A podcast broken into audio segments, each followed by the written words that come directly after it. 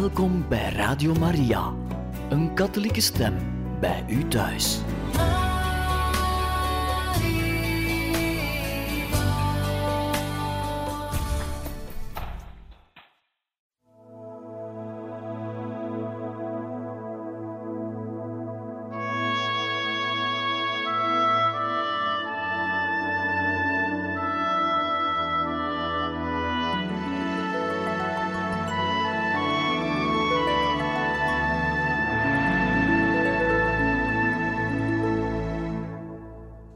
Beste luisteraars van Radio Maria, van harte welkom.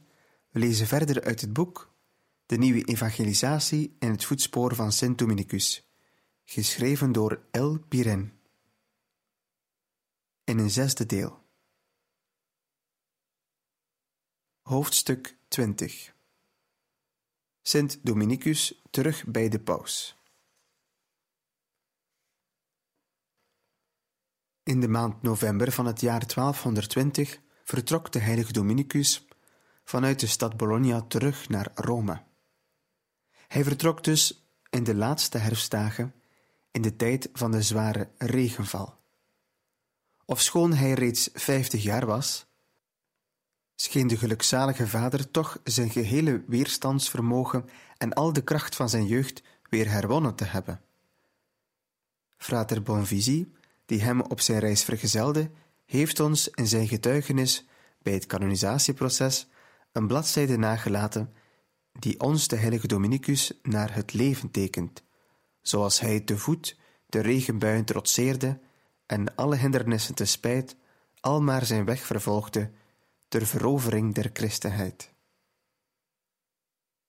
Citaat. Toen wij naar Rome vertrokken waren, werden we door zoveel regenbuien en stortvloeden overvallen, dat overal de rivieren en de beken buiten hun oevers waren getreden. Frater Dominicus, die te midden der beproevingen altijd overvloeide van vreugde, loofde de Heer. Als wij op onze tocht naar breed gezwollen rivieren kwamen, maakte Frater Dominicus een groot kruisteken over de vloed en zei me vervolgens, want ik was voor het water heel bang, laten wij in de naam des Heeren oversteken. Dan stelde ik al mijn vertrouwen in het kruissteken en in de deugd van gehoorzaamheid en begaf mij te water en kwam ongedeerd aan de overkant. Citaat. In de eerste dagen van september kwam de heilige met zijn medebroeder in Rome aan. Spoedig begaf hij zich naar kardinaal Ugolino, en hij werd ook door de paus ontvangen. En bijna onmiddellijk volgden de pauselijke bullen elkander op. Zij betroffen de zaken van de orde en trachten voorgoed de bestuursmoeilijkheden die we reeds kennen uit de weg te ruimen. De seculiere geestelijkheid van Parijs bleef de fraters van het heilige Jacobsklooster steeds lastig vallen naar aanleiding van de openbare diensten in hun kapel. De pastoor van de dichtbij gelegen Sint Bernarduskerk vreesde dat de inkomsten die hij uit de collectes en de giften trok, zouden verminderen, en er werd daarom ter bijlegging van het geschil een minderlijke schikking getroffen. De predikbroeders zouden aan de pastoor een schadeloosstelling uitkeren, evenredig aan de inkomsten van de kapel, en hun diensten slechts aankondigen door een klokje dat niet meer dan drie pond mocht wegen. De heilige Dominicus keurde deze overeenkomst goed. In december 1220 en in januari 1221 werden drie bullen verzonden, die hoofdzakelijk tot doel hadden de broeders van de heilige Jacobus aan de magister van de universiteit aan te bevelen. Niet van belang ontbloot is de bul die op uitdrukkelijk verzoek van Dominicus aan de bisschop en het kapitel van Amiens werd gericht. Paus Honorius schreef het volgende: Wij kunnen goed en achten het voor de Heer lofwaardig dat gij, volgens hetgeen de prior en de fraters van de orde der predikheren ons met grote vreugde hebben meegedeeld, aan de leden der genoemde orde uw gunsten verleent en hen met weldaden overlaat. Gewend als we zijn, bij de bisschoppen eerder een vijandige gezindheid te ontmoeten, kunnen we deze welwillende tegemoetkoming alleen maar toejuichen. Na de alleszins gemotiveerde lofprijzing en gelukwensen aan de bisschop van Amiens en aan zijn kathedraalkapitel lezen we verder.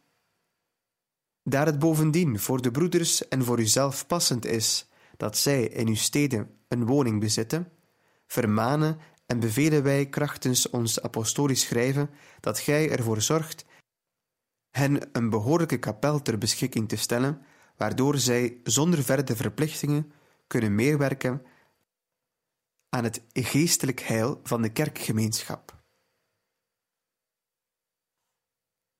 Een toelating aan de predikbroeders om over een openbare kapel te beschikken bleek een moeilijk haalbare kaart. Het bisschoppelijk kapitel van Amiens verlangde wel in zijn midden religieuzen die zouden prediken en die zich, gedeeltelijk althans, met de geestelijke bediening en het theologisch onderricht zouden belasten, maar het was er minder toe genegen hun het recht af te staan een openbare kapel te bedienen. Helaas, de tegenstand van het kapitel duurde echter, ondanks de aansporing van de paus, nog twintig jaar.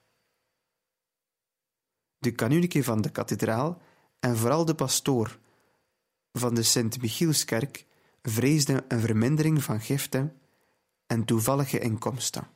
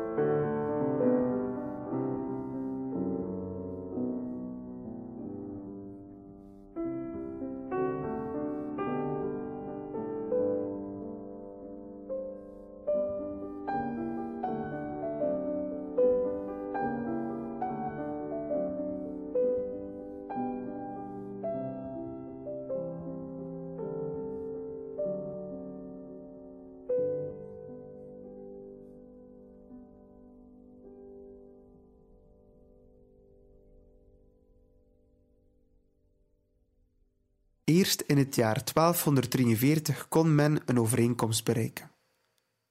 Wat waren de tijden veranderd? In het jaar 1215 stond bisschop Fulco van Toulouse het zesde deel der tiende in zijn diocese af. In 1241 konden de broeders zich pas voorgoed in Amiens vestigen, op voorwaarde dat zij het kapitel een zekere vergoeding zouden betalen. Dergelijke schikkingen waren echter ten dele gerechtvaardigd. Het was van belang dat aan de parochie geen schade werd toegebracht door de geduchte concurrentie van een groot, bloeiend klooster met tal van predikbroeders, waaronder zich uitmuntende redenaars, zielenleiders en theologen bevonden. De orde was nu uitgegroeid en behoefde niet meer de steun van het episcopaat. Het was zelf billijk dat zij teruggaf wat men haar had geleend. In april 1221 kwam Fulco, de bisschop van Toulouse, in Rome en vond er Dominicus terug. Onmogelijk de vreugde te beschrijven die deze trouwe vrienden en werkers van het eerste uur bij deze ontmoeting ondervonden. Wel het algemeen kapitel van 1220 de inkomsten volstrekt had verboden, deed de heilige Dominicus de akte teniet, waardoor de bisschop van Toulouse aan de broeders het zesde dertiende had verleend. Bisschop Fulco echter, die zich niet in edelmoedigheid wilde laten overtreffen, schonk aan de predikbroeders de kerk van Fongeau, terwijl paus Honorius met zijn hoogste gezag de gesloten overeenkomst bekrachtigde. Nu scheiden beide vrienden. Op deze wereld zouden ze elkaar nooit meer terugzien. Om de bestendiging van de roepingen te verzekeren, had de paus noviciaat voorgeschreven voor allen die in de orde wensten in te treden. Een niet minder gevaar bestond erin dat men de broeders op een bedrieglijke manier begon na te volgen. Een bil die in de 31ste maart 1231 aan de prior van het Madrineense klooster werd gericht en ook een in het klooster van Toulouse bewaarde ronsenbrief maken er gewag van dat sommige listige fortuinzoekers, en ze waren in de middeleeuwen legio, op bedrieglijke wijze de predikheren in hun optreden en hun werk trachten na te bolsen. Ze doorliepen sommige streken van de Languedoc en Castilië en stichten de mensen door hun armoede en schijnbaar godvruchtig gebed, maar hielden intussen van deur tot deur hun inzamelingen, evenals de bedelmonniken. Om het gevaar van deze valse broeders te bezweren, liet Dominicus brieven aan de prior zenden, ten einde deze te waarschuwen om hiervoor op zijn hoede te zijn. Hoofdstuk 21 Het tweede generaal kapitel van de orde. Na de meest dringende zaken betreffende het bestuur van de orde te hebben afgedaan, verliet de heilige ordestichter in mei 1221 weer de stad Rome en begaf zich naar Bologna, waar de 31ste mei op het Pinksterfeest het tweede algemeen kapitel moest worden geopend. Sinds een jaar waren ongeveer dertig nieuwe huizen gesticht, wat het aantal klooster op vijftig bracht. Enkele jaren later zou het aantal tot 400 stijgen. Een nieuwe organisatie was daarom dringend nodig. Wilde de orde der predikheren een hiërarchisch lichaam vormen en niet slechts een samenvoeging van kloosters die van elkaar onafhankelijk waren, dan was het noodzakelijk deze in provincies te groeperen, die door een provinciale prior zouden worden bestuurd. Deze provinciale centralisatie was een zeer belangrijk feit, want ze bestond niet in de andere orde. Ze bracht een hele hervorming in de kloosterhiërarchie. Wat zou de macht zijn van de provinciaal over de prioren van de ondergeschikte kloosters? En in welke mate zou hij worden benoemd? In hoeveel provincies zou men de orde indelen? De heilige Dominicus had de leiding bij de verdeling van de orde in provincies en ook bij de keuze van de eerste provinciaals. Er werden vijf provincies gevormd: die van de Provence, van Frankrijk, Spanje, Lombardije en Rome. Frater Jordanus van Saxe werd door Dominicus en de kapitelpaters aangewezen voor de Lombardische provincie, die toen, na die van Frankrijk, de belangrijkste was. Dit was een opmerkelijke keuze, want frater Jordanus was pas ongeveer dertig jaar oud. Naar het schijnt had men besloten hem naar Bologna te ontbieden om hem aan de heilige Dominicus als diens vicaris toe te voegen, zoals ook eertijds frater Reginaldus dat was geweest. Hieruit moeten we besluiten dat hij een buitengewoon begaafde persoonlijkheid was, wiens superioriteit onmiddellijk werd aangevoeld en begrepen. Het feit is dan ook dat hij het volgend jaar tot magister-generaal werd verkozen.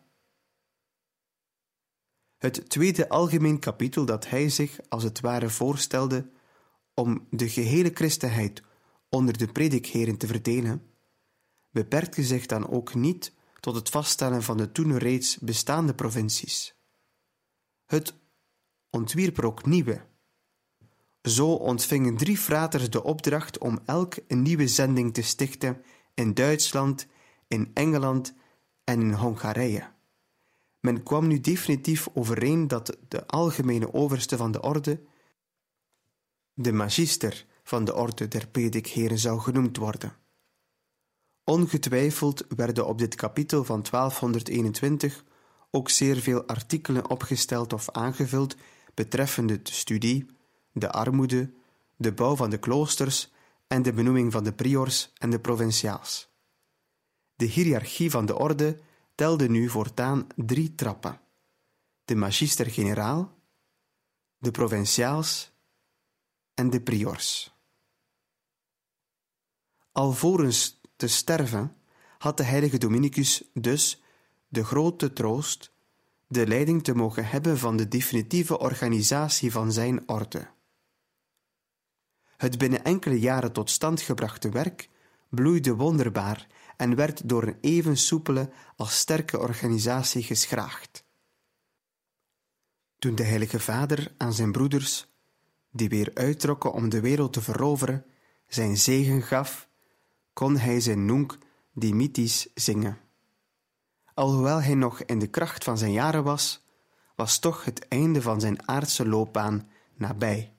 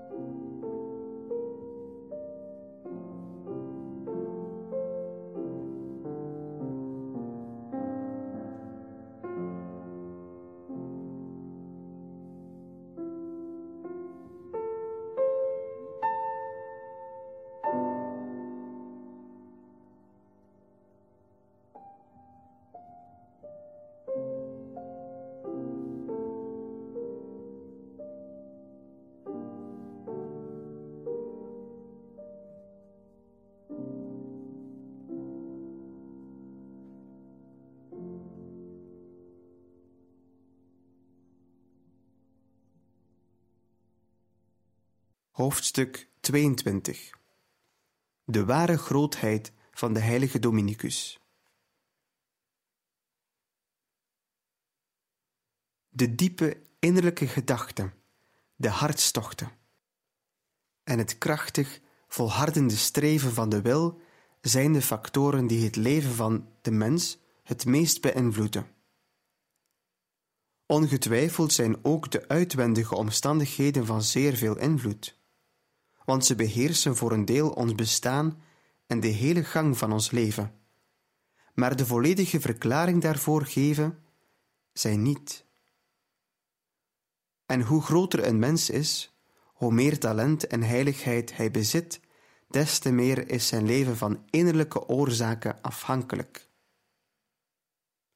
Winden, stormen en stromen kunnen wel het aanspoelen van het wrakhout op deze of gene plaats op het strand verklaren, maar ons vertellen waarom het schip de oever heeft verlaten, in volle zee is voortgestevend en tegen wind en tij in de veilige haven heeft bereikt, dit kunnen zij niet. Een grote man, een genie en vooral een heilige verzet zich veel meer tegen zijn omgeving en overgeërfde neigingen, tegen de bestaande ideeën en eigen temperament, dan dat hij eraan toegeeft, want voor alles is hij een vrij mens. Het determinisme kan het leven onmogelijk geheel verklaren. Heeft men dus al getracht aan te tonen wat Dominicus dankt aan overerving, aan de Catalaanse helden en het volk waaruit hij is gesproten, aan zijn geestelijke, universitaire, kanonicale vorming en aan de leiding der bisschoppen en der pausen, dan heeft men nog niet gezocht naar de innerlijkste en diepste oorzaken, die heel zijn bestaan hebben beheerst. Een groot aantal van Dominicus' tijdgenoten zijn evenals hij op het einde van de twaalfde eeuw in een of andere Catalaanse burcht geboren, ontvingen evenals hij een geestelijke en universitaire vorming, reisden ook door Frankrijk en Italië, werden door de pausen ontvangen en in bescherming genomen, en toch was hun leven, hoewel het van dezelfde uiterlijke omstandigheden afging, geheel verschillend van het zijne. Zo waar is het dat de richting van ons leven bepaald wordt door onze innerlijke beginselen. Per slot van rekening dienen we dus nauwkeurig de deugden na te gaan die de heilige Dominicus inwendig leven tot zulk een rijpe ontplooiing hebben gebracht, want heel zijn apostolaat is daarvan een uitvloeisel. De eerste deugd, die een heilige meester doet zijn over zichzelf, door hem tegelijk met de juiste kennis van de hem voorstuwende neigingen ook de kracht te geven, ze binnen de perken te houden, is de nederigheid. Door de nederigheid onderscheidt een heilige in zichzelf de impulsen die voortkomen uit temperament, erfelijkheid en milieu, en die waarvan de Heilige Geest de bron zijn.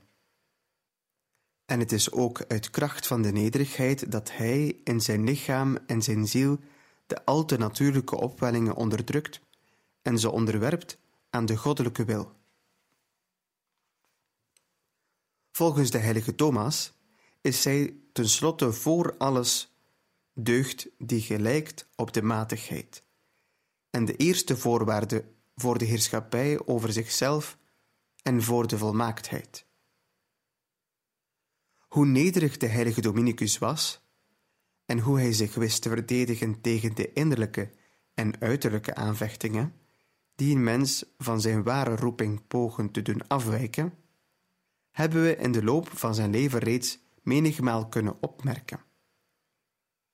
Welke nederigheid toen hij te Fongeau in een armoedige woning zijn intrek nam. Toen hij de bisdommen weigerde die hem achtereenvolgens werden aangeboden. Kortom, toen hij verzaakte aan alle ereambten die in zijn tijd door sommige religieuzen zo werden nagejaagd en zich ging opsluiten in zijn werk van de heilige prediking, zich als het ware in proei ging begraven. Maar vanuit de diepte die hij toen zo vlijtig aanboorde, zou een nieuwe bron van het rijkste leven ontspringen. Welke nederigheid ook toen hij in de vergadering van de eerste broeders te proei, Matthäus van Frankrijk tot algemeen overste van de orde deed verkiezen toen hij op het eerste kapitel van 1220 verzocht ontslagen te worden en in het openbaar zich beschuldigde een onnutte knecht en een lauwe religieus te zijn.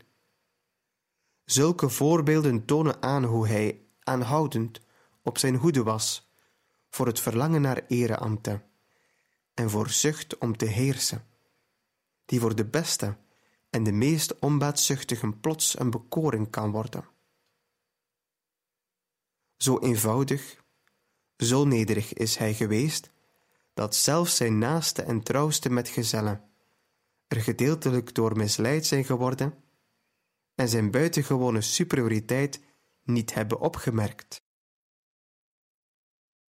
Beste luisteraars van Radio Maria, een volgende keer lezen we verder onder het laatste hoofdstuk, het hoofdstuk 23, de laatste dagen en de dood van een ware kampvechter voor het geloof. Hartelijk bedankt voor het luisteren. Hopelijk luistert u ook een volgende keer weer mee.